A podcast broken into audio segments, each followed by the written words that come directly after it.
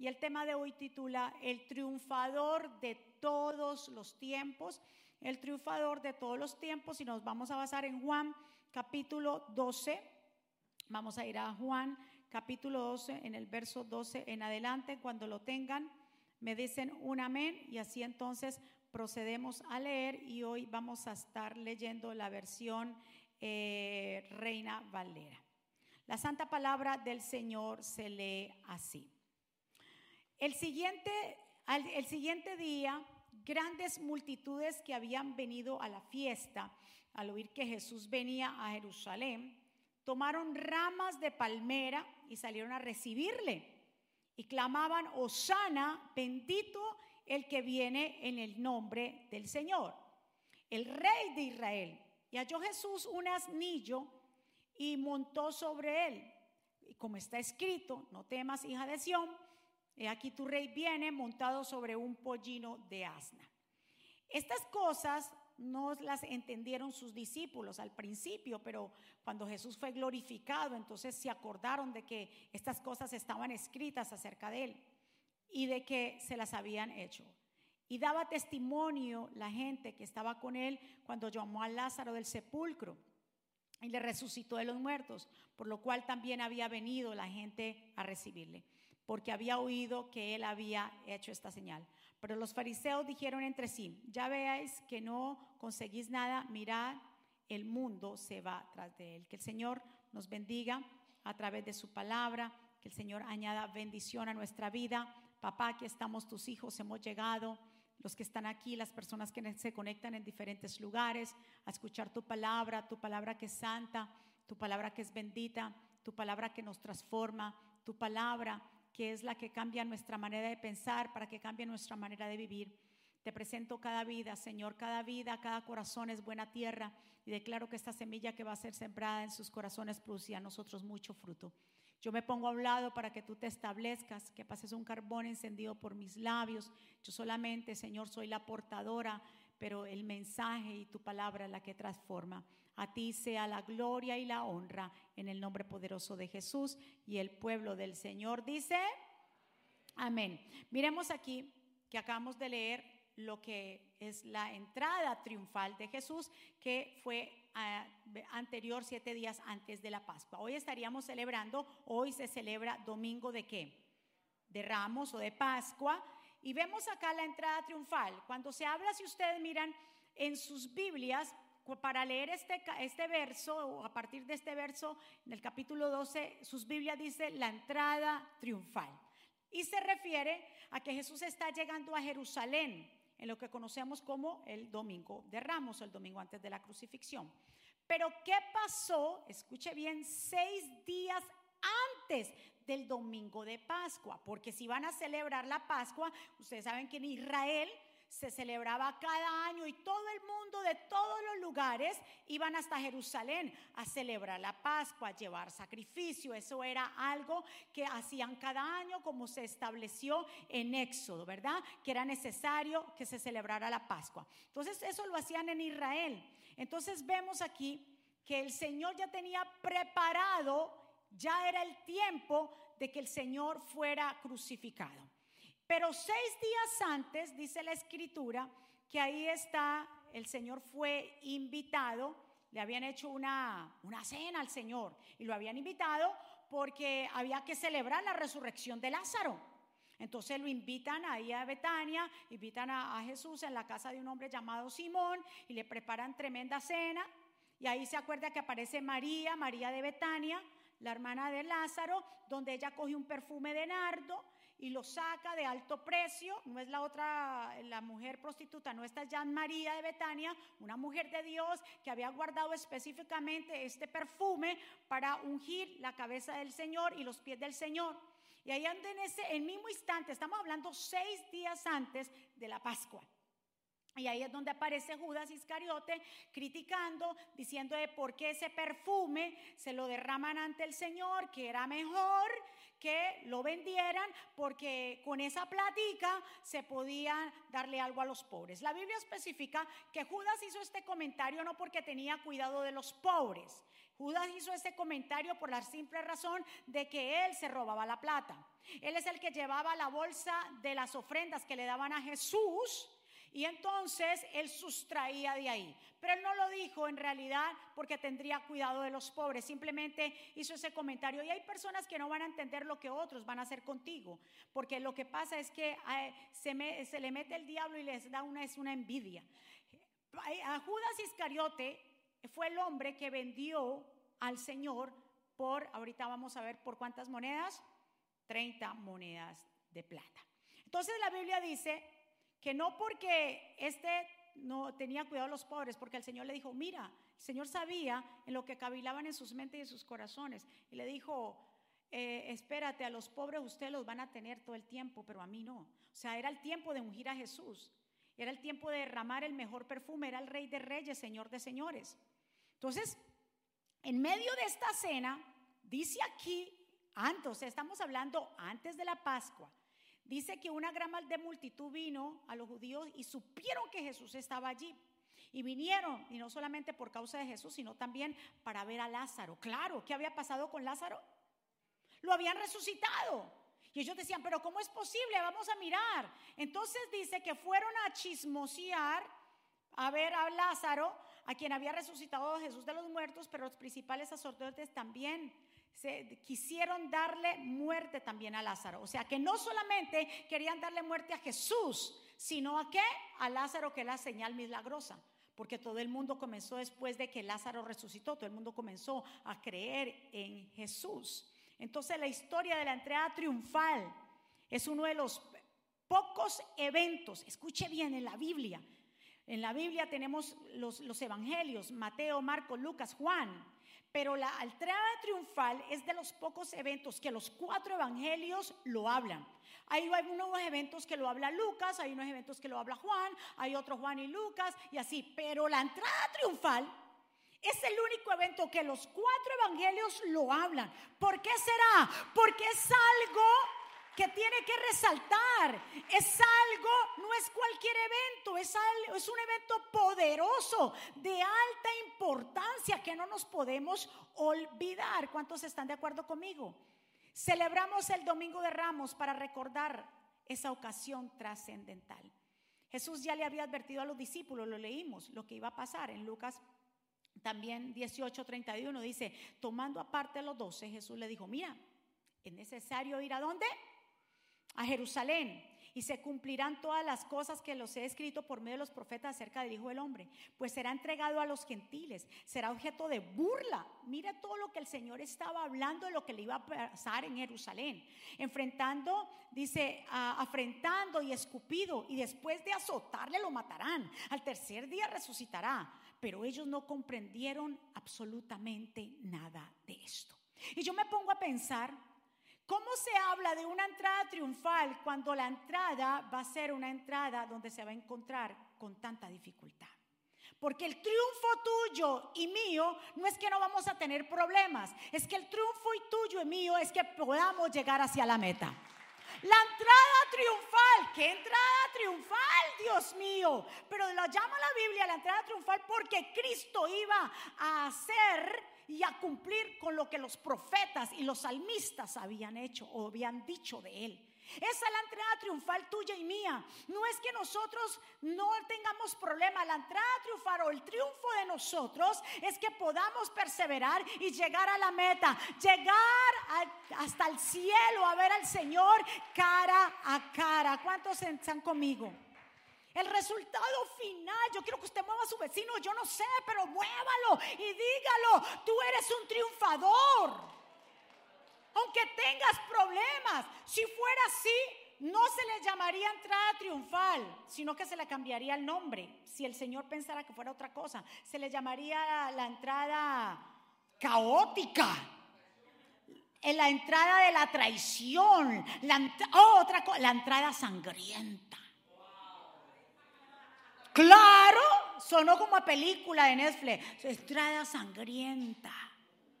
Pero no, se le llama la entrada triunfal. ¿Por qué? Porque Jesús iba a hacer el propósito.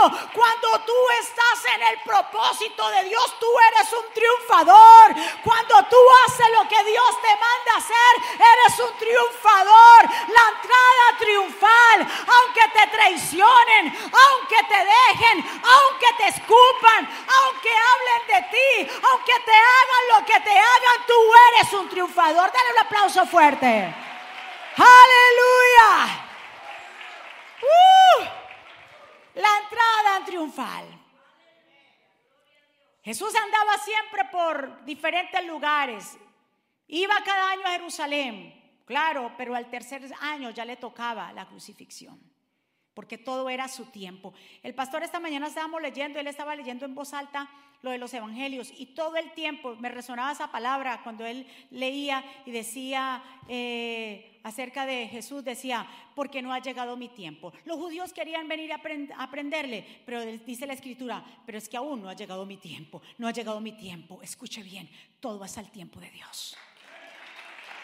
El primer año subió a Jerusalén, celebró la Pascua con ellos, no ha llegado el tiempo. El segundo año, recuérdese, o sea, el, ministerio de Jesús fue por tres años. El segundo año fue a Jerusalén, hacía milagros, hacía todo, no ha llegado mi tiempo, pero el tercero ya era que había llegado el tiempo. Mire, repito, mire, el siguiente día, tremendo esto. Siguiente día de qué? ¿Dónde estaba el primero? En Betania. Seis días antes, ¿se acuerda? Pero ya le tocaba que viajar porque había llegado qué? El tiempo.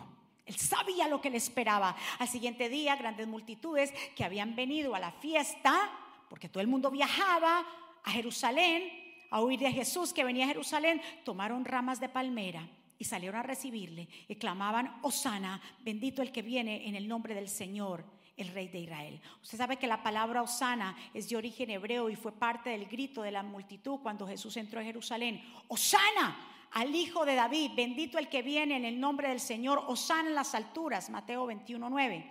Osana a menudo se considera como una declaración de alabanza similar a la palabra aleluya. La palabra traducida Osana literalmente significa te suplico que salves o por favor libéranos. En ese día entró Jesús. Lindo porque entró muy diferente a como los demás querían que entrara.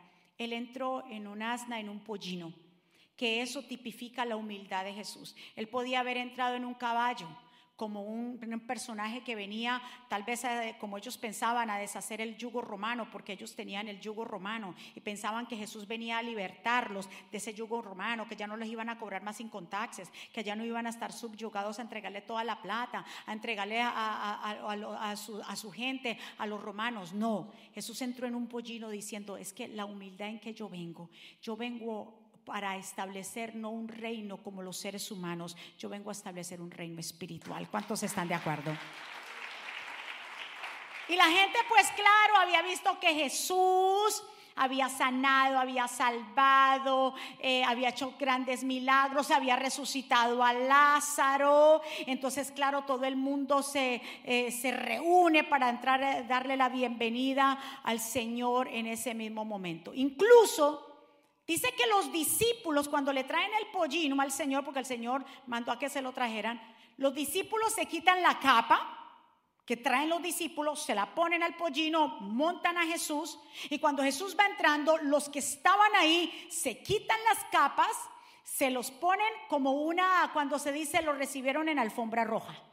Es así, fue literalmente así. Lo recibieron en alfombra roja, mi Señor, y todo el mundo, y ellos no sabían qué más hacer. Cogían entonces ramas de palma y comenzaban a decirle y darle bienvenida, Osana, eh, Osana, el bendito que viene en el nombre del Señor. Entonces, el propósito de Jesús al desplazarse a Jerusalén y que lo recibieran así, ¿por qué no lo habían recibido los otros años así? Porque ya había llegado, ¿qué? El tiempo la entrada triunfal, era necesario y todo el mundo lo reconoce y todo el mundo habla. Y como dice, porque ya había una profecía, la profecía del profeta Zacarías de entrar en un pollino está en Zacarías 9:9. años, muchísimos años antes, el Señor había profetizado cómo es que el Mesías iba a entrar a Jerusalén. Dice, alégrate mucho, hija de Sión, da voces de júbilo, hija de Jerusalén, aquí el rey vendrá a ti, justo y salvador, humilde, cabalgando sobre un asno, sobre un pollino, hijo de asna. O sea que ya estaba eso, ¿qué? Profetizado que el Señor iba a entrar así. Jesús iba en su asna hacia la ciudad como un rey victorioso. Las calles de Jerusalén estaban todas contentas porque el Señor entraba allí. Pero yo vuelvo y le digo, ellos pensaban y tenían el pensamiento porque Jesús tenía tres audiencias cuando él entró. Tres audiencias que estaban ahí. Los primeros eran los discípulos que creían que era el Hijo de Dios y era el Mesías. La segunda audiencia estaban aquellos que no creían en él y lo querían matar, que eran los religiosos. Y la tercera audiencia era la audiencia de los partidarios, que pensaban que Jesús iba a deshacer el yugo romano y hablaban de la palabra Osana, sálvanos, porque se estaban refiriendo a que los salvaran de los romanos. Pero esas mismas palabras de aquellos que dijeron una vez Osana y como vieron que Jesús hizo todo lo contrario. Eh, hablaba en el templo, sanaba a la gente. Ellos pensaban tal vez que Jesús venía a arrestar a todo el mundo, a hacer un revolú ahí. Y Jesús hizo, no hizo eso, porque como le digo, el reino que Jesús vino a establecer era un reino espiritual. Entonces, esos mismos que cuando lo recibieron con Osana, desafortunadamente cambiaron para decir crucifíquenlo. Por eso no se deje llevar por las multitudes, porque cuando tú no cumples con lo que los demás o las exigencias de los demás, aquellos que un día te aplaudieron y si tú no cumples con las exigencias que ellos quieren, muchas veces te van a, confrontar, te van a traicionar, porque ya no es lo que yo pensaba, porque ya no es lo que yo esperaba, porque yo pensaba que era otra cosa. Esos que recibieron al Señor como Osana en un momento, pensando que Él iba a deshacerlos de yugo romano, ahora esos mismos se fueron en contra de Él. Por eso le digo, la entrada triunfal, qué triunfador es nuestro Señor, que pudo llegar hasta el final que sabiendo la, muerte que esperaba, no se devolvió. Qué susto entrar a Jerusalén el tercer año. Qué susto. Me, me, espera algo difícil, pero tengo que entrar. Y lo más duro es ver a toda esa gente que le dice, aquí estamos, se quitan las capas, le aplauden los, la, la cuestión de las palmas, pero él sabe que lo van a dejar solo. Pero es entrada triunfal, porque el triunfo tuyo no es con la gente que te acompaña. El triunfo tuyo es que Cristo esté contigo. El triunfo tuyo no es la gente que está a tu alrededor o con cuántos tú cuentas, porque la gente dice, ¿y con cuántos yo cuento? No cuente con nadie. Tú y Dios son mayoría. Y si Dios va contigo, ¿quién contra ti? Y si Dios te acompaña, Dios se encarga. Tú y yo con Cristo somos qué? ¿Cómo es que David pudo enfrentar a Goliat? ¿Qué dijo Goliat? Cuando vio a ese chiquito David, ¿verdad que sí? Con una onda, este pequeñito, pero David le dijo, tú vienes contra mí con espada y jabalina, porque tenía una espada, una cuestión, tenía tres armas ese hombre, tenía un paladín al lado, grandísimo. Cuando David lo ve, le dice, tú vienes contra mí con toda esa vaina que tú tienes, grandota, todo ese, ese equipo, tú vienes contra mí con espada y jabalina. Pero yo vengo en contra de ti en el nombre del Señor.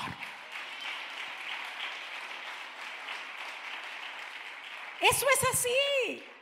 Incluso el mismo Zorobabel, el gobernador de Judá, cuando los samaritanos quisieron pararle la obra en el templo, viene el profeta y le dice a Zorobabel, Zorobabel, tranquilo. ¿Por qué? Porque no es con ejército que tú vas a triunfar en contra de tus enemigos, sino es a través de mi Santo Espíritu. Jesús no se llevó a dejar por la, no se dejó llevar ¿por qué? Por la multitud. Recuérdese, habían tres audiencias, los que sí creían, los que lo querían matar y los que creían, pero era para que lo libertara del yugo romano. Entonces, mi amado, mueva a su vecino y dígale, tú eres un victorioso. Óigame, qué increíble porque la última semana de nuestro Señor en su vida terrenal, toda la última semana, o sea, a partir de ahora hace 2023 años, a partir de ahora, toda esa semana se desarrolló en Jerusalén. No fue, no fue fuera de Jerusalén, todo fue allí. Recuérdese que el Señor nació en Belén, Él se creció en Nazaret, predicó por Galilea, predicó por Samaria, Judea, Perea, todos esos lugares, pero era necesario que muriera en Jerusalén. ¿Por qué? Porque en Jerusalén, ahí empezó todo. En Jerusalén. Le dieron muerte a nuestro Señor, pero también en Jerusalén va a terminar todo, porque la guerra de Armagedón, la que nos vamos, el Señor viene, porque todo el mundo lo va a ver y se va a enfrentar con el mismo diablo, el mismo anticristo, también termina en Jerusalén. Así como empezó en Jerusalén, también va a terminar en Jerusalén. Para muchos Jesús era un fracasado. ¿Por qué? Porque no hizo caso omiso a lo que podían decir los demás que tenía que hacer. Tal vez los discípulos, dice, ellos no me entendieron porque dijeron los discípulos, tal vez eh, Jesús viene y, va a ser reconocido. Y el Señor no quería que lo reconocieran como alguien famoso. El Señor quería que lo reconocieran como el Mesías el Hijo del Dios viviente, que lo reconocieran lo que Él iba a hacer, iba a redimir al mundo. ¿Cuántos están de acuerdo conmigo? Usted puede tener muchos compatriotas, pero esos compatriotas solamente están para aplaudir en el momento que es, pero después lo dejan. Tenemos que creer en el Señor como el Hijo de Dios, como el que vino a esta tierra, como el que vino a derramar su sangre, como lo único que nosotros tenemos, como Él dijo, yo soy el camino, yo soy la verdad, yo soy la vida. Recuérdese que en ese tiempo habían grupos, como grupos de guerrilleros que se oponían, estaban los celotes. Los celotes en ese tiempo era un grupo de personas que se unieron a querer rebeldizarse o rebelarse en contra del yugo romano.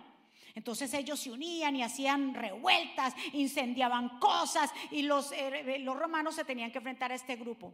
Incluso uno de sus discípulos, Simón el celote, era parte de ese grupo revolucionario. Pero el Señor sacó a Simón. El Señor, eh, eh, Simón tuvo esa convicción de ya no quiero ser ese revoltoso que solamente viene a tratar de hacer las cosas a mi manera. Porque no era el yugo romano. Era el yugo del diablo que nos tenía aprisionados. Era la manera del enemigo aprisionarnos y tenernos ahí con el pecado y con la inmundicia. Jesús vino a acabar con todo eso. Pero ellos no lo entendieron. Ellos querían solamente, y yo creo que la mayoría somos así en este tiempo.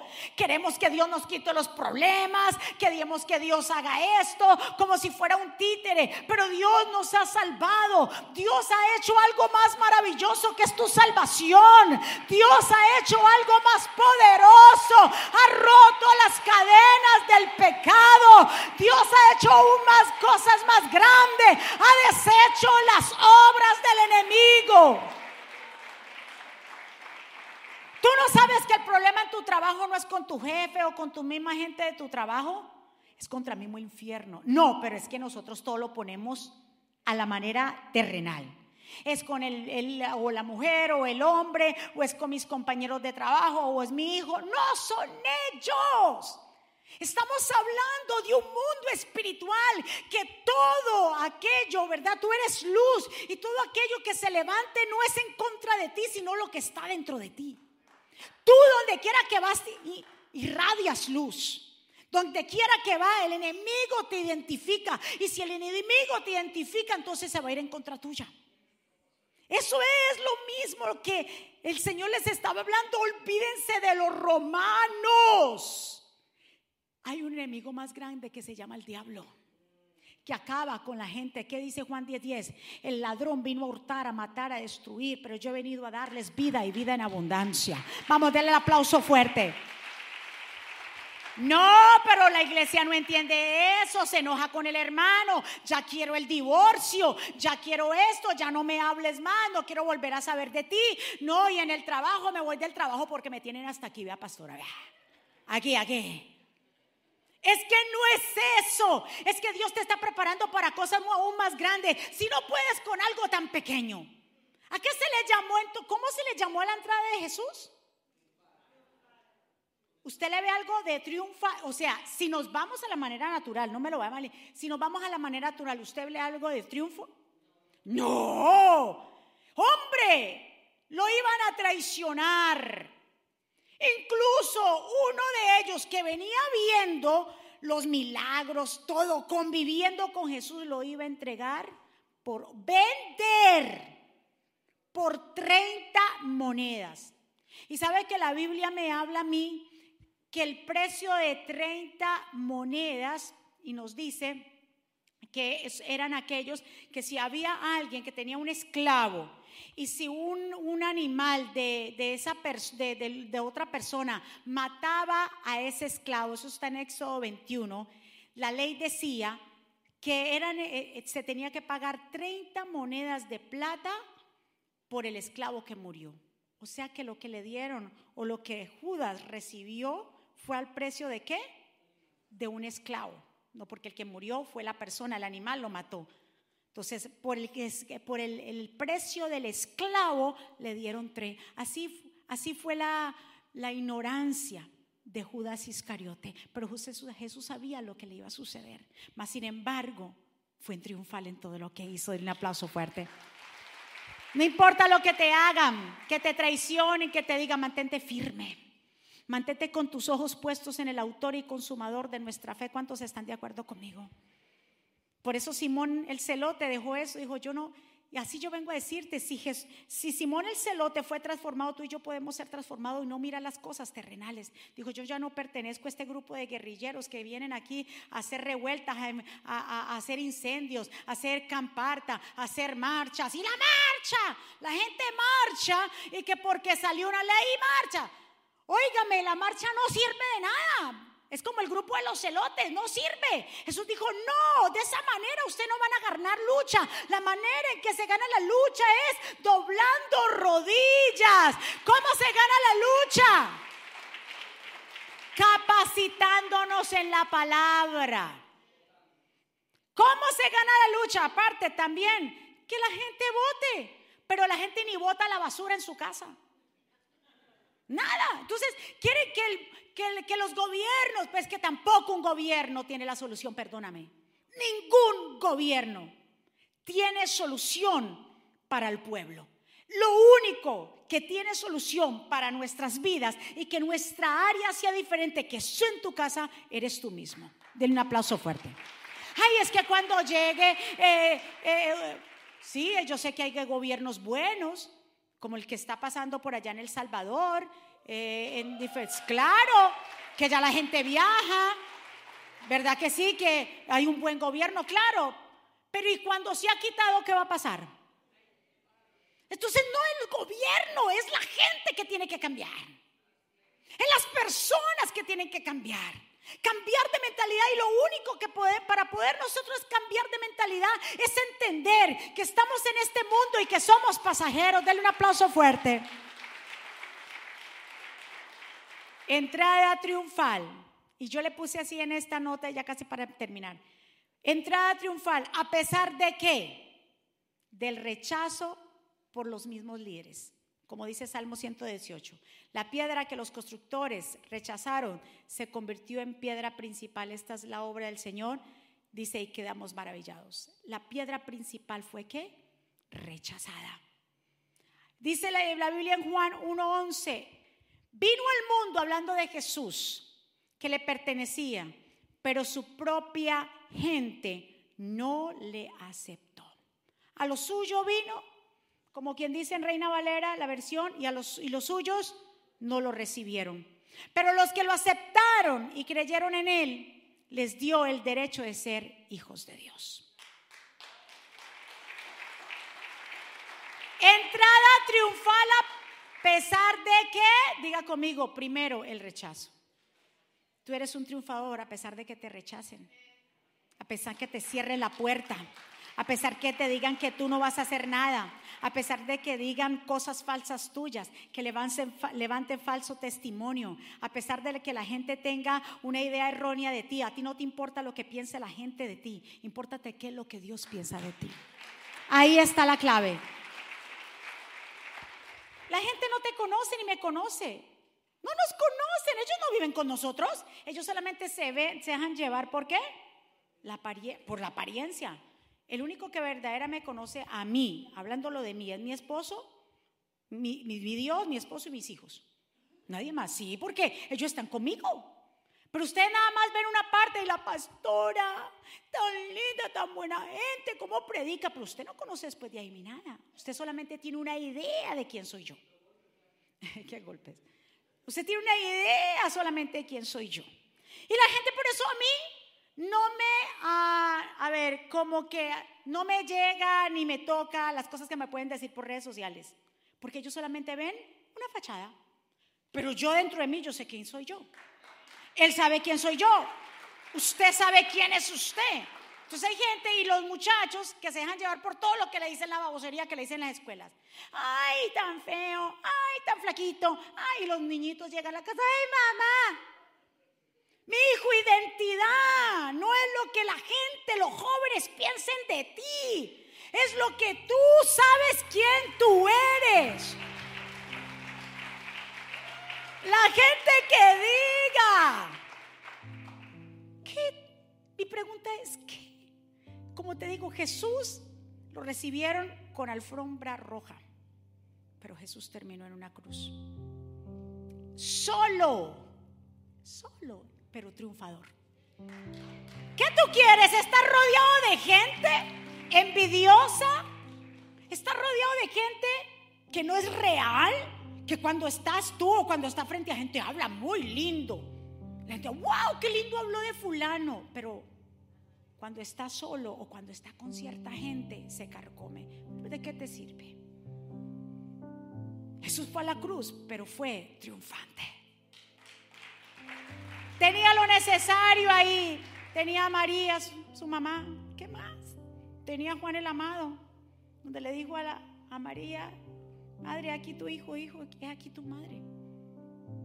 Incluso, para no ir más lejos, era tan triunfador mi Señor que en medio del dolor, de sus espaldas laceradas, porque no eran látigos cualquiera, eran látigos que en el final del látigo tenían unas ciertas cuestiones de de metal que cada vez que le daban el látigo le arrancaban la piel.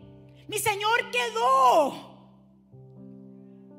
en carne viva y aparte de eso le ponen una capa para burlarse de él. Y cuando usted tiene una herida abierta, imagínese usted y le ponen algo encima, la sangre se pega de la, de la ropa. Después le arrancan esa capa, o sea, le arrancan la piel. Y con todo su dolor, pero no era más el dolor físico, yo creo que el dolor de la humanidad, de haberlo, no haberle creído, de creer que solamente venía a deshacer algo terrenal cuando Él vino a hacer algo más poderoso. Fue tan triunfante nuestro Señor, tan triunfante que en medio de lo que estaba sucediendo a él lo crucifican con dos malhechores, mas sin embargo tuvo misericordia de uno de ellos. Y lo salvó porque le dijo, le dijo al otro, deja estar hablando así de él. Nosotros merecemos, éramos malhechores. Y merecíamos estar aquí porque esa era la paga por un malhechor. Merecemos, pero él no ha hecho nada. Él no ha hecho nada. Señor, acuérdate de mí cuando vengas en tu reino. Ese hombre fue, tal vez pertenecía al grupo de los celotes, quién sabe, esos que incendiaban y hacían cosas. Pero lo reconoció.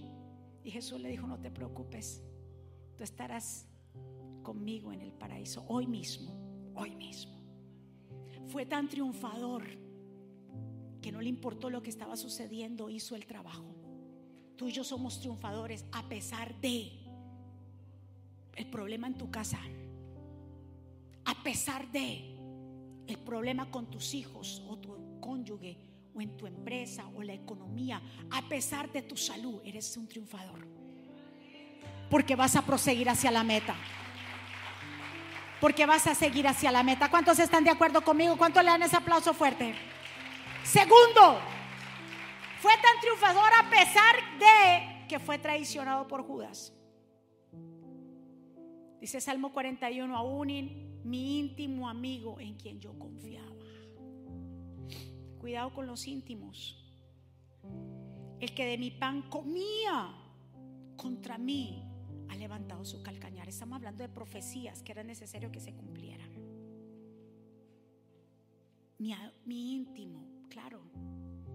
Y a veces nosotros nos confiamos de la gente íntima y le contamos todo y ahí usted se descarga con pero a veces es necesario que sucedan estas cosas porque Judas era necesario en el ministerio de Jesús.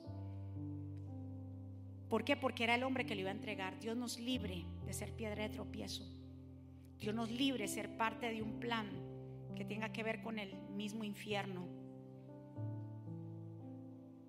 Dios nos libre, que seamos para el plan de Dios, para que se cumplan los planes de Dios en nuestra vida y en los demás. ¿Cuántos están de acuerdo? Él fue un triunfador a pesar de todo lo que sufrió y vivió. A pesar del sufrimiento y la humillación, Salmo 27, todos los que me ven de mí se burlan, hacen muecas con los labios, me sean la cabeza, diciendo que se encomiende al Señor, que Él los libre, que Él los rescate puesto que en Él se deleita. Jesús triunfó, fue un triunfador porque todo lo que Él vivió llegó hasta el final. Su noche más difícil fue la de Getsemaní, donde sabía que iba a ser entregado, injuriado, traicionado.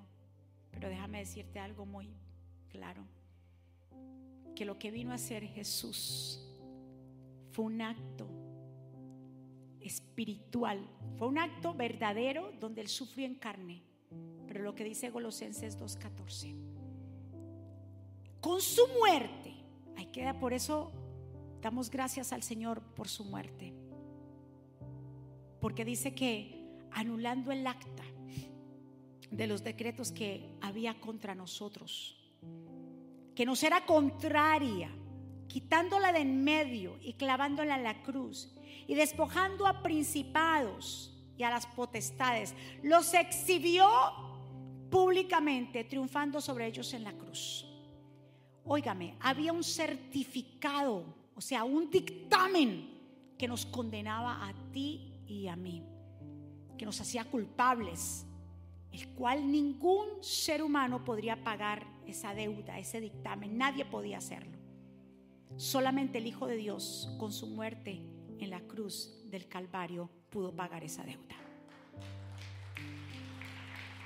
Él la pagó por ti y por mí. Entonces nos convertimos en qué? Si Él la pagó, tú y yo la tenemos que pagar. Y si alguien te la pagó, ¿cómo nos convertimos? Deudores. Le debemos, le debemos la vida. Le debemos a Él. Porque nadie más podía pagar eso. Ni tú con tu plata, ni tú ni con tu propia vida. Era el Hijo de Dios encarnado en la tierra, que era el único que podía hacer o romper esa acta. El diablo tenía un decreto que decía, fulano de tal me pertenece por lo que pasó en el huerto de Nadén con Adán y Eva, me pertenece. Nació en pecado, es mío. Pero Cristo, con la entrada triunfal a Jerusalén, por esa semana el Señor sabía que era necesario llegar hasta la cruz. Por eso dice que despojó principados, potestades y los exhibió públicamente, clavándolos, clavando esa acta en medio de todos. Todo el mundo tuvo que ver lo que Jesús hizo. Mi pregunta para ti en esta mañana ¿estamos realmente valorando lo que Dios hizo en nuestra vida? realmente nos estamos dando cuenta de que esa semana fue la semana, una semana crucial para él y que él podía haberse regresado, pero se le llama triunfal, porque él llegó a cumplir el propósito. Tú eres un triunfador.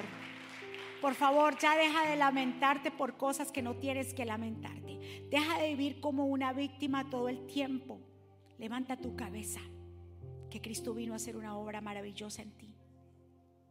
Ya nosotros no le pertenecemos al enemigo. Ya no. Nosotros le pertenecemos a Dios.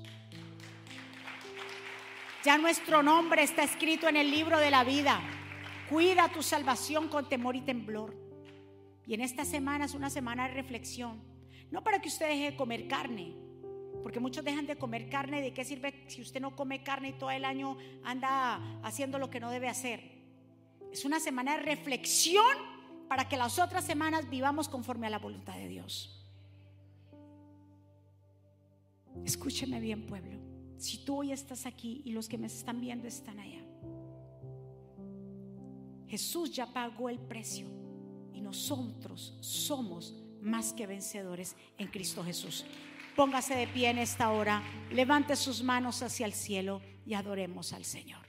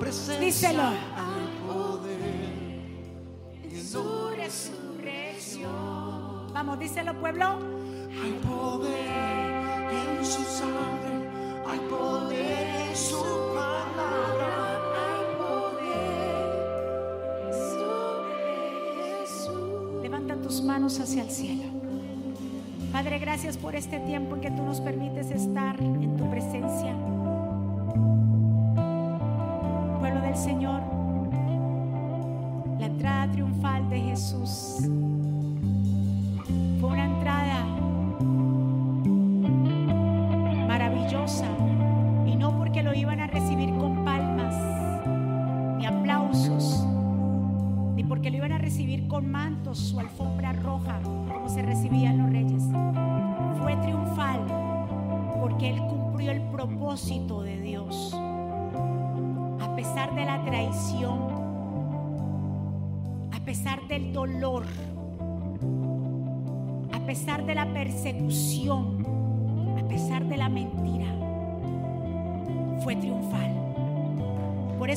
yo somos triunfantes. Ya no te consideres más un fracasado. Ya no te consideres más que tú no puedes. Tú sí puedes, porque Cristo va contigo, porque Él venció. Él venció la muerte, Él venció el pecado, Él venció todo lo terrenal. Pagó un alto muy, un precio muy alto. Así que ya no te rodeen esos pensamientos. Esta semana te invito a que reflexiones. Esta semana yo te invito a que entiendas el llamado de Dios en tu vida.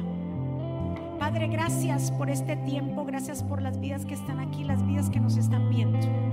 Sellamos esta palabra en cada corazón. Gracias por el triunfo, porque tú triunfaste, nosotros triunfamos, porque tú abriste un camino. El velo se rompió en dos. Cuando tú exhalaste y entregaste tu espíritu. Porque abriste un nuevo camino, abriste un, abriste un nuevo tiempo para nosotros. Gracias por haber pensado en nosotros, por haber derribado y cancelado esa acta. Gracias por habernos dado vida, porque ya el enemigo no tiene potestad sobre nosotros. Podemos dominar el pecado, porque tú eres el que nos da la fortaleza. A través de ti podemos dominar. Podemos tener dominio propio y decirle a nuestros cuerpos que llevan esa, esa área pecaminosa, le podemos decir no. Si Cristo vive en mí, yo puedo superarlo. Si hay alguien aquí o alguien allá que hoy quiere reconciliarse con papá, que hoy quiere definitivamente hacer una oración de fe, de hacer una confección de fe, decirle, Señor, aquí yo estoy. Yo quiero aceptarte como mi Señor y Salvador, yo te invito. Tal vez llevas tiempo en este ministerio y has venido todos los domingos y no has hecho esta oración. Dios está tocando a tu puerta. O tal vez nos estás mirando y te estás conectando en estos momentos. Te hablaron de ver el servicio, pasaste por el canal y te conectaste. Es Dios que te está hablando y te está buscando a ti, porque Dios va a hacer cosas grandes contigo. Te invito a que juntos hagamos esta oración. Hacer la oración de fe no es cambiar de religión, sino de relación. Repite conmigo, Señor Jesús, yo te doy gracias por mi vida. Yo te pido perdón por mis pecados. Yo te recibo como mi Señor y suficiente Salvador. Te pido que me perdones, que me enseñes, que me dirijas. Reconozco que soy pecador, que necesito tu perdón. Reconozco que tú eres el Mesías, el Hijo del Dios viviente. Reconozco la Trinidad, Padre, Hijo y Espíritu Santo. Si yo me pongo a cuentas contigo, perdona mis transgresiones, Señor. Te entrego mi vida, la vida de mi familia. Señor Jesús, y escribe mi nombre en el libro de la vida, en el nombre de Jesús. Y el pueblo del Señor dice, denle un aplauso fuerte. ¿Quién vive? Y a su nombre. ¿Cómo está el pueblo de Dios? Diga conmigo, yo soy un triunfador. A pesar de que de la traición, de la persecución, de la dificultad, del dolor, somos triunfadores. Jesús entró, como un triunfador y venció como un triunfador. Den un aplauso fuerte. Nos vamos a despedir. Muchísimas gracias. Los esperamos el próximo domingo para celebrar juntos la Pascua. Una fiesta muy importante. Como nosotros cristianos, la Pascua es donde celebramos la victoria de nuestro Señor Jesucristo, que es la resurrección. ¿Cuántos están de acuerdo? Nos vamos a despedir. Levante su manita. Muchísimas gracias a ustedes y a los que se han conectado. Padre, en el nombre de Jesús, aquí estamos, tu pueblo. Gracias por darnos la oportunidad, la bendición de llegar a tu templo, de llegar a este lugar, de poder adorarte como familia de como grupo, como Grey, como ovejas de tu prado. Gracias, porque podemos adorarte, pero también tú nos llenas con tu palabra. Salimos fuertes, con fe, con esperanza. Salimos llenos de tu presencia, porque sabemos que hay una semana, una semana de reflexión, una semana, Señor, donde tal vez está, vendrán retos, pero los vamos a poder enfrentar porque somos más que victoriosos. Sellamos esta palabra en cada corazón, Señor. Declaramos que será una semana, una semana bendecida, prosperada, de cielos abiertos, de buenas noticias, mi Dios. Gracias por tu pueblo que está aquí y el pueblo que se conecta allá. Pueblo del Señor, que Jehová te bendiga y te guarde. Que Jehová haga resplandecer su rostro sobre ti y tenga de ti misericordia. Jehová alce sobre ti su rostro y ponga en ti paz. Y termino con estas palabras. Vivan en gozo. Sigan creciendo hasta alcanzar la madurez. Anímense los unos a los otros. Vivan en paz y armonía. Entonces el Dios de amor y paz estará con ustedes. Que la gracia del Señor Jesucristo, el amor de Dios y la comunión con el Espíritu Santo sea con todos ustedes. Dios me los bendiga, Dios los guarde. Saluda los unos a los otros. Les amamos. Gracias.